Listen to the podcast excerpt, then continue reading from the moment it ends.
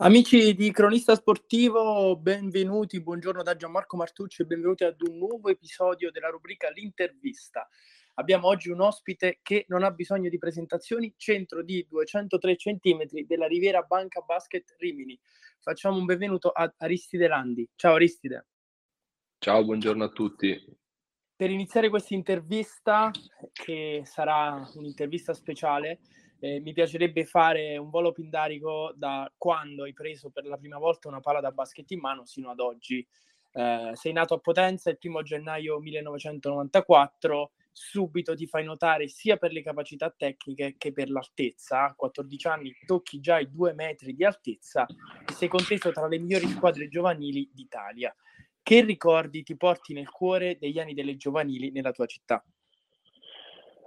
Ma di certo sono anni, sono ricordi bellissimi perché comunque, diciamo così, giocare comunque per la città, diciamo così, giocare i primi anni per la città in cui sei nato, e, ehm, devo tanto soprattutto ad allenatori come Gaetano La Rocca, che diciamo così, poi sono diventati più che allenatori, sono diventati proprio parte importante della mia famiglia e ho avuto la fortuna, diciamo così, la fortuna e la possibilità, grazie anche a loro, a Gaetano, a Marcello, che mi hanno dato per andare, per andare a vedere, diciamo così, realtà nuove in giro per l'Italia, quindi fare i vari provini, tutte partite, diciamo così, da un 3 contro 3 delle finali nazionali che abbiamo fatto a Jesolo per due anni di fila, diciamo così, là ci sono stati i primi contatti delle prime squadre e sono ricordi bellissimi. Immagino. E tra le contenders in prima fila ci sono proprio la Menzana Siena, appunto, Pallacanestro Reggiana e Virtus Bologna, che alla fine la spunta nella scelta. Allora ti chiedo perché proprio la scelta di sbarcare poi nella Basket City e se ci sai descrivere l'emozione di quel momento. Ma guarda, ti dico la verità, all'inizio ho avuto la fortuna di girare praticamente tutti i top club italiani. E poi insieme a mia madre eh, abbiamo scelto la Virtus perché comunque quando siamo andati lì come organizzazione, come percorso, come diciamo così, voglia di far crescere un giovane comunque giovane come me che avevo 14 anni all'epoca ci è sembrata la scelta migliore perché parlando con Consolini e Sanguetto lì che all'epoca erano i responsabili del settore giovanile e, ehm, diciamo così tu, c'era tutta la, la, struttura ideale per un, giovane, per un ragazzo giovane come me eh, allontanarsi di casa la prima esperienza. Non, diciamo così, non c'era nessuna pecca da livello sportivo a livello del vivere quotidianamente andare a scuola mi sembrava la scelta migliore. Certo, tant'è che alla Virtus hai la possibilità di metterti in mostra e far notare il tuo talento. Arriva la chiamata in nazionale agli europei under 16 nel 2010, nei quali risulti il miglior giocatore della nazionale azzurra. Tornerai a vestire la maglia della nazionale anche in occasione degli europei under 20 in Estonia, in cui ti laurei campione d'Europa e porti a casa una medaglia d'oro quali sono i ricordi più significativi che hai dello sbarco in nazionale? Ma di certo giocare per la nazionale italiana è un orgoglio, perché comunque giochi per la nazionale, diciamo così, hai la maglia addosso del tuo paese. E io ho avuto la fortuna, diciamo così, che quasi tutte le nazionali giovanili le ho fatte, quindi non mi posso lamentare in questo più, diciamo così, abbiamo fatto la ciliegina sulla torta, l'abbiamo messa quando abbiamo vinto l'europeo a Tallinn e ancora oggi, cioè, quando lo racconto, quando ne parlo, mi viene la pelle d'oca. Alcune volte ne, ne parlo con i miei vecchi compagni di squadra, internazionale, oppure quando si vedono delle immagini per tv o dei ricordi tramite i social, eh, sono emozioni ancora ora molto molto belle, dove naturalmente c'è stato tanto sacrificio per arrivare lì, quindi è andata bene così. Certo.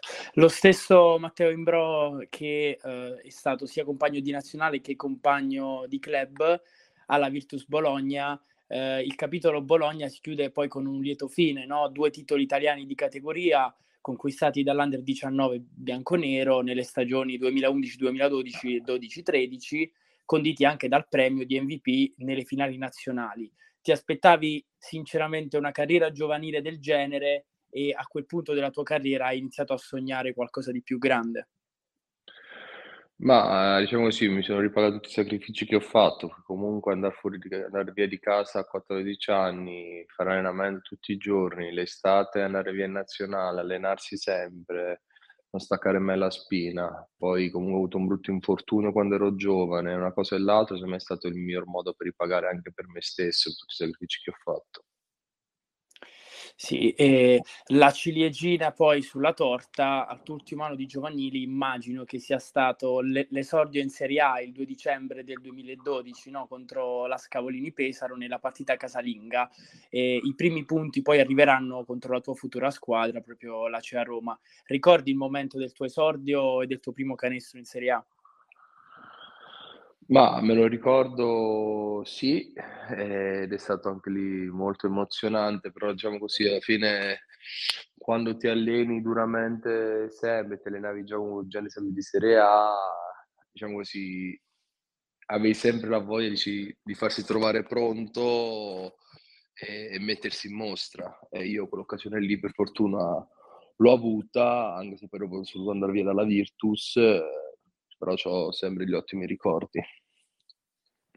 E parlando ancora della, del continuo della tua carriera, appunto vai via dalla Virtus, arrivi in prestito alla Fortitudo Bologna in Serie B nel 2014, poi un anno di prestito a Mantova e in Serie A2 Gold, fino al passaggio a titolo definitivo alla Pallacanestro Trieste, sempre nel 2014-2015. Dunque le tue prime esperienze da protagonista in Serie A2 in cui hai iniziato a farti conoscere in panorami importanti a livello senior.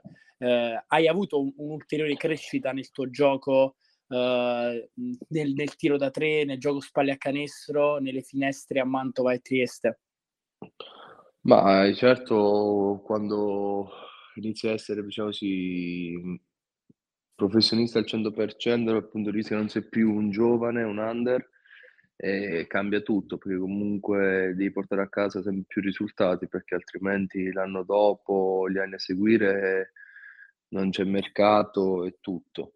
Naturalmente devi essere anche tempo fortunato di avere allenatori giusti, squadra giusta con cui giocare, dove riesci a inserirti al meglio, poi dopo sta a te migliorare dall'aspetto fisico, tecnico e tattico. Diciamo così, ogni anno non si smette mai di imparare, secondo la squadra in cui vai. E a proposito di risultati e di coach di alto livello, poi il triennio che ti ha portato a vincere il primo campionato senior, quello la Virtus Roma, squadra allenata da coach Piero Bucchi, nella città capitolina hai avuto un rendimento costante con 10 punti il primo anno, 11 il secondo, 12 il terzo, che poi è culminato con la promozione in Serie A.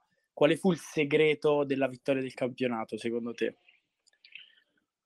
Ma allora, di certo, secondo me è stato fare tre anni di fila nello stesso posto, quindi conoscere l'ambiente, conoscere la società, conoscere le persone che ti vengono a vedere e poi il gruppo, perché comunque di quella promozione là in 3-4 eravamo gli stessi che eravamo lì da, dal primo anno e quello fa tanto la differenza perché comunque se non c'è gruppo è un gioco di squadra. Eh, lì siamo stati bravi noi, è stato bravo Piero a metterci nel contesto tutti insieme, eravamo molto uniti sia dentro e fuori dal campo e questo è stata la nostra arma in più.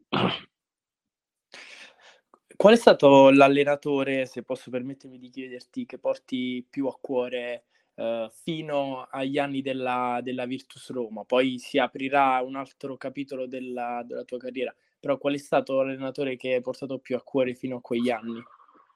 Ma diciamo sì, comunque io mi sono sempre trovato bene, è difficile mi trovo male con qualcuno, comunque mi metto sempre a disposizione di tutti.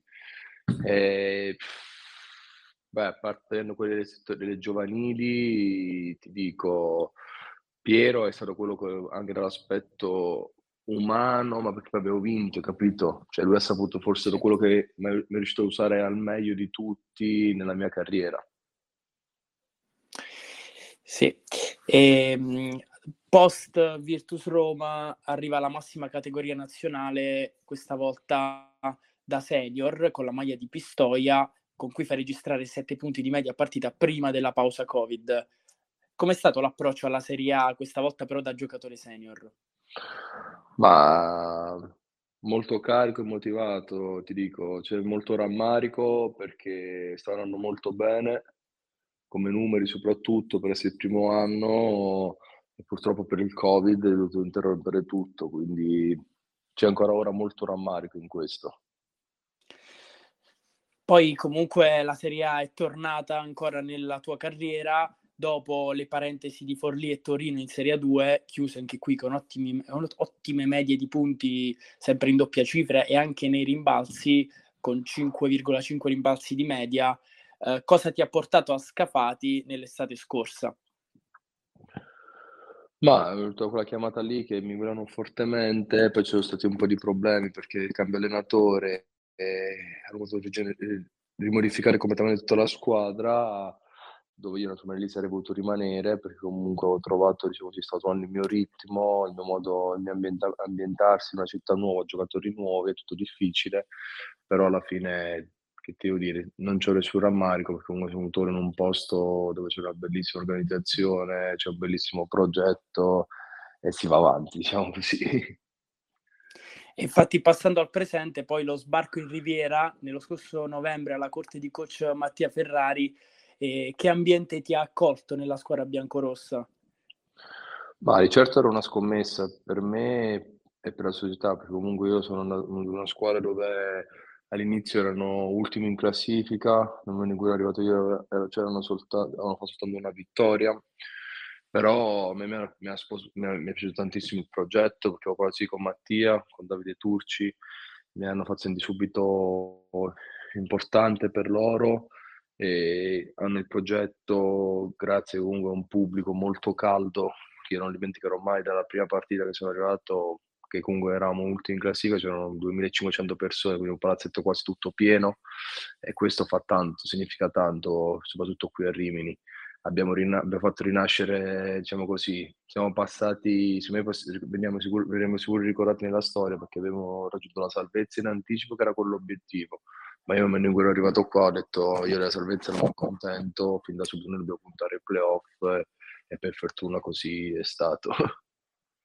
E ricordiamo che, come scrivi sui tuoi social, venivate da sei sconfitte di fila, da meno quattro punti per via dell'esclusione di Ferrara e dagli infortuni che hanno dimezzato la squadra e accorciato quindi le rotazioni. Quindi eh, non solo l'obiettivo salvezza era proibitivo, poi una volta conseguito quell'obiettivo, anche il conseguimento dei playoff appena arrivato eh, domenica scorsa per la vittoria contro Trapani. Cosa vuol dire il termine, mh, scusami per la pronuncia, forse sbaglierò, burdel o burdel che scrivete... Burdel. Burdel.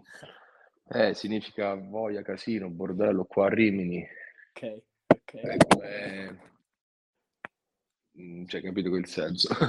Sì, sì, sì, ho capito è il modo loro, è un loro slang che si usa, burdello. Ok, sembrava più un termine del sud che del nord, per questo no, no, no, lo sono chiesto.